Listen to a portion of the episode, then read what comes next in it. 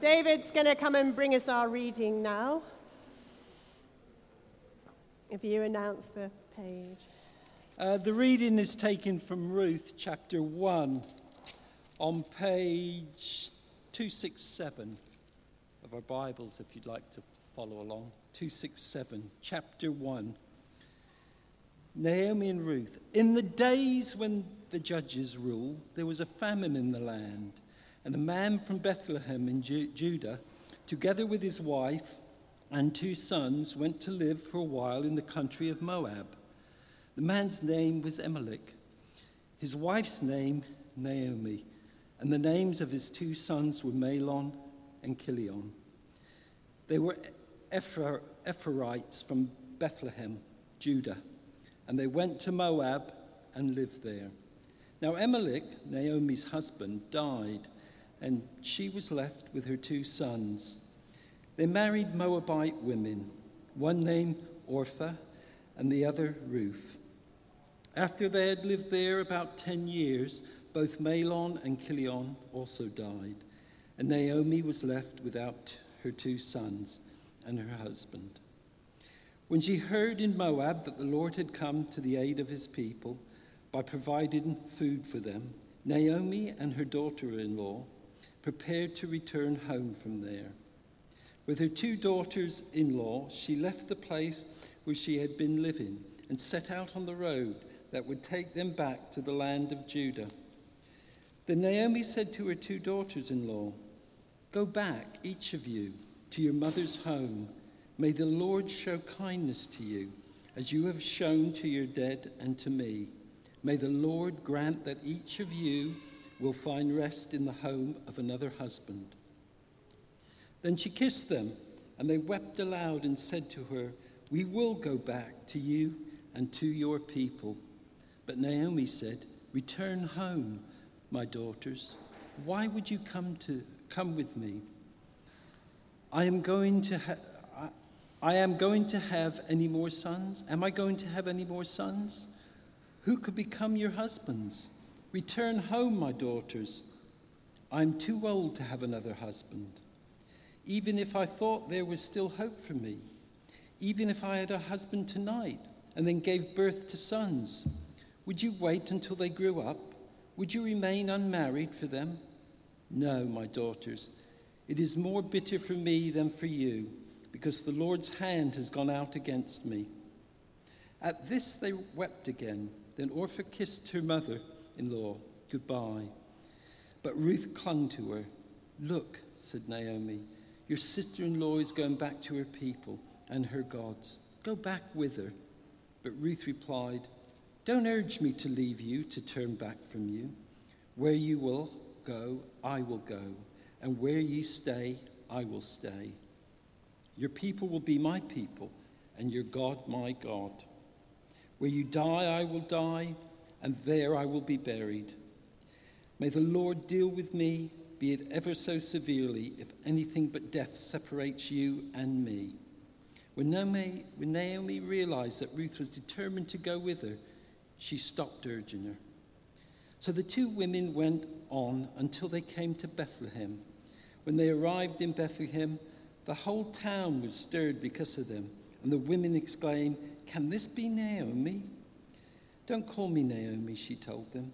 Call me Mara, because, because the Almighty has made my life very bitter. I went away full, but the Lord has brought me back empty. Why call me Naomi? The Lord has afflicted me. The Almighty has brought misfortune upon me. So Naomi returned from Moab, accompanied by Ruth the Moabitess, her daughter in law, arriving in Bethlehem as the barley harvest was beginning. That ends the, the reading. Thank you, David. Thank you very much. So it was such a long one. Um, let me just put this back here.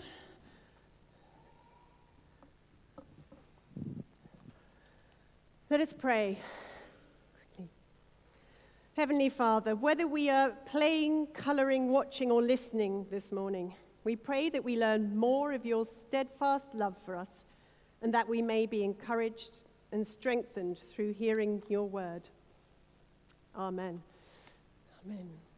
So um, there seems to have been quite a, a plethora of superhero films in recent years. And uh, because I've got a teenage son, I've ended up watching quite a few of them.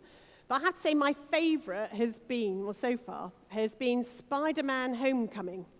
Um, I don't know whether you've seen that one. It's, it's about the young Spider Man, it's his backstory.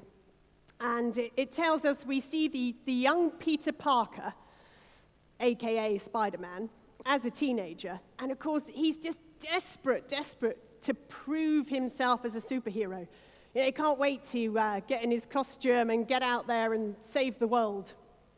And, uh, and the agency sort of saying, no, no, you're not quite ready yet. You're not ready yet. You still got your learner plates. You can't do it. But, spoiler alert, he proves them wrong, of course. Now, the difference between these fictional superheroes and the real people that we read about in the Bible is that the real people generally don't want to be a hero or a shero, as we're talking about today. They're, they're kind of reluctant. That, that's, they're no desire to go out there and prove themselves. But what they do have in common is is a love and a faith in a righteous and compassionate God, a God who cares for his people. And they look to that God. And he's a God who's given us free will. We can choose to do what we like, but he invites us to make, to follow his call. He invites us in. And sometimes this faith of these, these sheroes and heroes is a broken and fragile faith. But nevertheless, it's the faith in the goodness, the love, and faithfulness of our Creator God. So the book of Ruth, as we've heard, uh, centers on two women. One is uh, Naomi, the mother in law, and the other one is Ruth, her daughter in law. And um, it's set in the time of the Judges. Now, I don't know if you know anything about the, the book of Judges, um, but the very last line of that book states In those days, Israel had no king, everyone did as they saw fit. That's Judges 21, verse 25.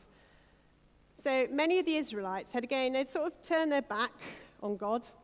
Um, they'd mucked in with their neighbors and started following all sorts of deities, pagan gods. Um, and if you read towards the end of Judges, there are some brutal stories in there. Um, stories of uh, attack and revenge, some really hard stuff to read. And um, these are really, really dark times. And into the midst of this time comes this book of Ruth. And it is like a thing of beauty dropped in to the middle of this. And um, it's, it's refreshing and encouraging, and it's like an oasis in the midst of the, the thundering accounts of strife from ancient times. And maybe we need to revisit this book of Ruth a little bit more. So, we heard at the beginning of the story that there's a famine in Bethlehem. So, Elimelech takes his wife Naomi and two sons and goes across the Jordan Valley into Moabite land, which is actually hostile territory. So I'm not quite sure why he chooses to go there, but obviously they had food. And the family settles there, and they live there for about 10 years. And in that time, his sons marry local pagan women. And then, just in the beginning of the chapter there, we hear 10 years later, Elimelech dies, and his two sons die. And it's said really briefly, but I mean, this is absolutely tragic. Um, poor Naomi is left there. No, you know, her husband's died, her sons have died, and the worst thing, if you're a widow, you've got no one to take care of you. You're reliant on your extended family. You need, you know, you need support from someone else. And so her only choice really is to go back to Bethlehem and beg that someone will look after her. And so Naomi and her daughter in laws prepare to leave and they start the journey back to Bethlehem. And then, as they've started along the road, uh, Naomi suddenly changes her mind and says, um, Well, you, you guys don't need to accompany me. You'll be much safer where you are. She says to her daughters in law, Go back, each of you, to your mother's home and prays this short prayer for them. May the Lord show you kindness as you have shown kindness to your dead husbands and me. Right, I'm going to hit pause on the story there for a second um, to look at this word kindness. So it's translated, so I've got a bit of a Hebrew lesson going on today as well, you'll be pleased to know. So it's translated from the Hebrew word hesed. And our rather sweet word of kindness doesn't really do it justice. Kindness, that's very nice, very kind. Um, what it actually translates as is steadfast love and faithfulness. You know, that's quite a lot in one word, isn't it? As one writer puts it, it's a word which combines the warmth of God's fellowship with the security of God's faithfulness, the warmth of God's embracing arms with his eternal security. The word is central to God's covenant relationship with his people. And the New Testament response to this word is agape, which describes the self giving love of God for his people and his delight when people show the same love to one another. As the writer of 1 John 4 7 writes, Dear friends, let us love one another. For love comes from God.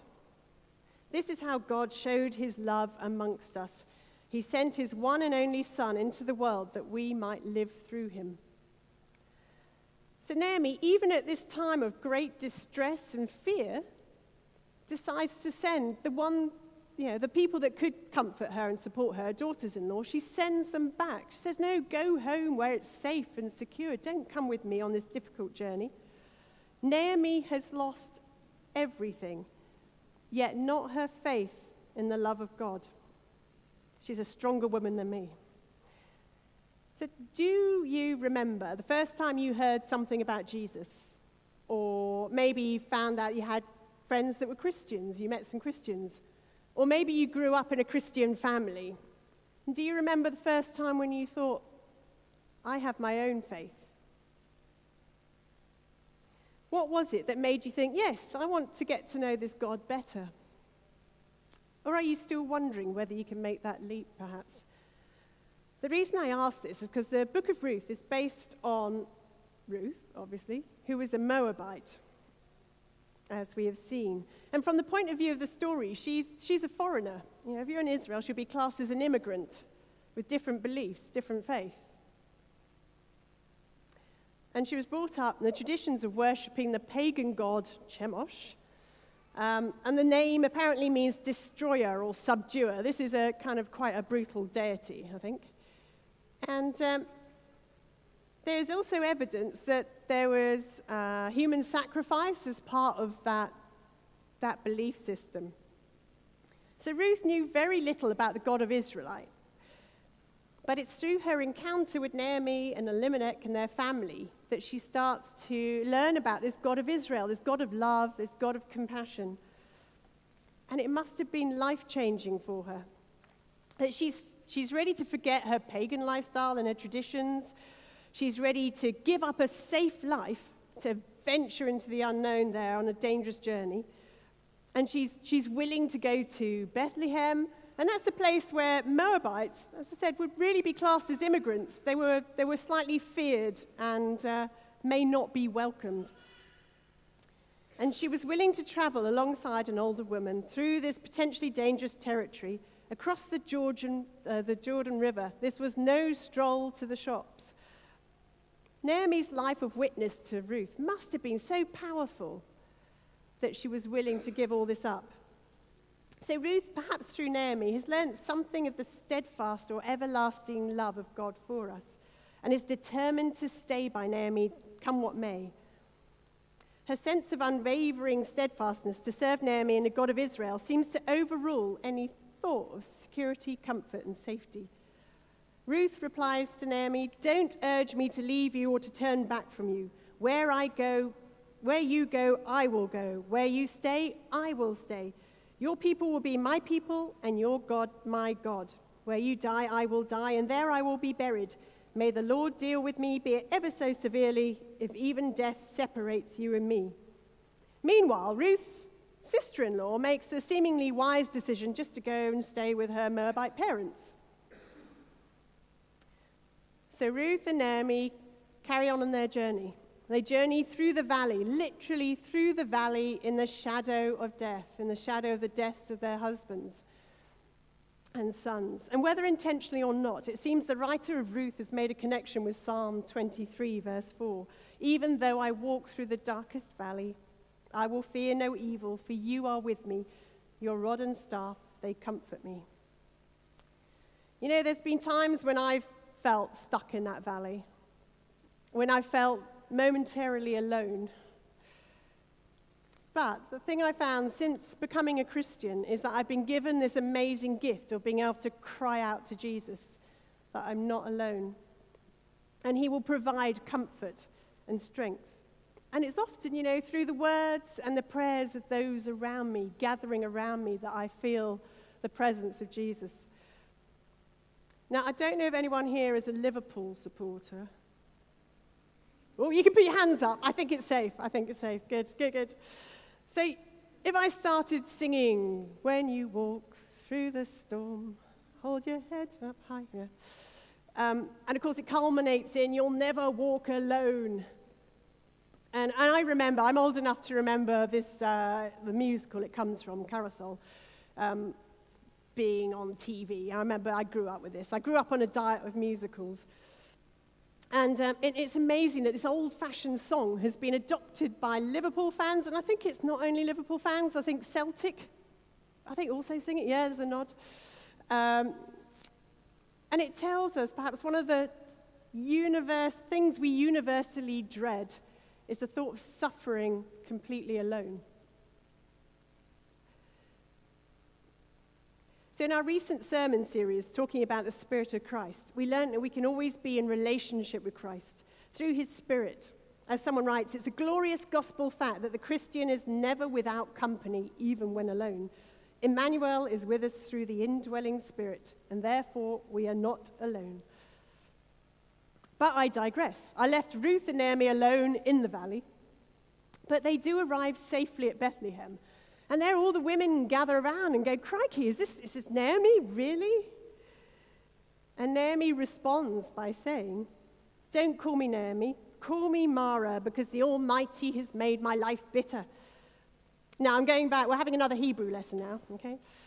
Um, you can't understand this line without knowing that Naomi means pleasant one and Mara means bitter. So, to some extent, it feels at this point that Naomi has stayed in the valley. She has her comforter, Ruth, by her side. And of course, she is grieving, heavily grieving at what's happened to her. Knowing also that she's got to beg for people to support her. It, it was a horrible place. And in spite of her blaming God for everything that's befallen her, she still believes that it is God that's brought her back to Bethlehem. She says, The Lord has brought me back empty. But where has he brought her? He's brought her to Bethlehem, the house of bread. Her enduring faith has brought her back through the wilderness, back home. And of course, she's not alone. Ruth is still faithfully at her side. Possibly, I need to do a Ruth part two sermon to cover the next part of the story, as there's so much of importance in the next few chapters. But for today, I will tell the rest of the story in brief, as it has an extremely important endpoint. So, there were laws associated with Israel at that time um, which were there to provide for everybody. So, um, as it was harvest time, you'd have men going through the field with their scythes, cutting down the grain, and then people following behind, gathering it up. And one of the laws was don't gather up everything into these bundles to be sold, but actually leave some of the grain lying around so that anyone who is um, struggling with poverty, anyone who doesn't have enough to eat, can gather that grain and have something. It's a bit like a, you know, an ancient food bank, I guess. So Naomi decides to go and try this gleaning out, trying to gather bits. So Again, she's an immigrant. She's not sure how she's going to be welcomed. And then she's spotted by Boaz, who turns out to be a relative of their clan, the Elimelech clan. Think Scottish clans, you know, they had big families there. And we hear that he's a man of good standing in the community, though he re- remains unmarried. So, as I said, this next section is complicated and full of meaning and really requires a separate sermon. But the key is that through Ruth and Naomi's faith, through this complex legal system, And through what feels a bit like a love story between an, an older man who's not sure whether this young woman's going to be attracted to him, and a young woman who thinks, well, you know, I'm, I'm a foreigner. He, he's, he's a noble person of the locality. He's not going to want to know me. But they, they do end up getting together. Something amazing happens. God has touched the lives of Ruth, of Naomi, and Boaz. And through their faith, as each looks to God, they have followed his calling. And the story ends with a marriage and the birth of a baby. Ah. So the baby boy is named Obed. And the women say to Naomi, Praise be to the Lord, who this day has not left you without a guardian redeemer. May he become famous throughout Israel. The writer at this point knows that Obed is the, is the father of Jesse, who is the father of King David. What he doesn't know at this point is if you follow the genealogy further, that the true, rege- the true Redeemer, Jesus Christ himself, who becomes famous throughout the earth, is the descendant of Naomi through Ruth and Boaz. So we may be in different places today. We may be a bit like Ruth, maybe. Our faith is new, it's, it's bubbling. We've seen how amazing God's gift of love can be in this broken world. Or we may feel a little bit more like Naomi, that actually life is quite an intense struggle at the moment, and you want to cry out to God. But again, like Naomi, you're not alone. Others, through Christ's Holy Spirit, can walk alongside you. We are never alone, but accompanied daily by God's everlasting love and security. Neither Ruth nor Naomi lose faith, even though Naomi may be clinging on by her fingernails to that faith at times. But God provides in ways that we may not see straight away. Let us be inspired by these sheroes of faith, these women that point out God's loving action in the world. Remember that word, Hesed? How can you and I reflect God's Hesed in this world today? His steadfast love and faithfulness in this chaotic world. Sometimes it feels a bit chaotic, this world around us. Can our faithful lives be like those of Ruth and Naomi, pointing, pointing others to God's love and powerfully demonstrating God's love in this world? Who knows what others may see through your words and actions just this week? Let us pray. Heavenly Father, we have seen through Ruth and Naomi how ordinary people can become extraordinary through knowing you. As we look to you, as we let a bit more of you into our lives, strengthen us through whatever we are facing to live lives that reflect you, that reflect your steadfast love and faithfulness. In Jesus' name, amen.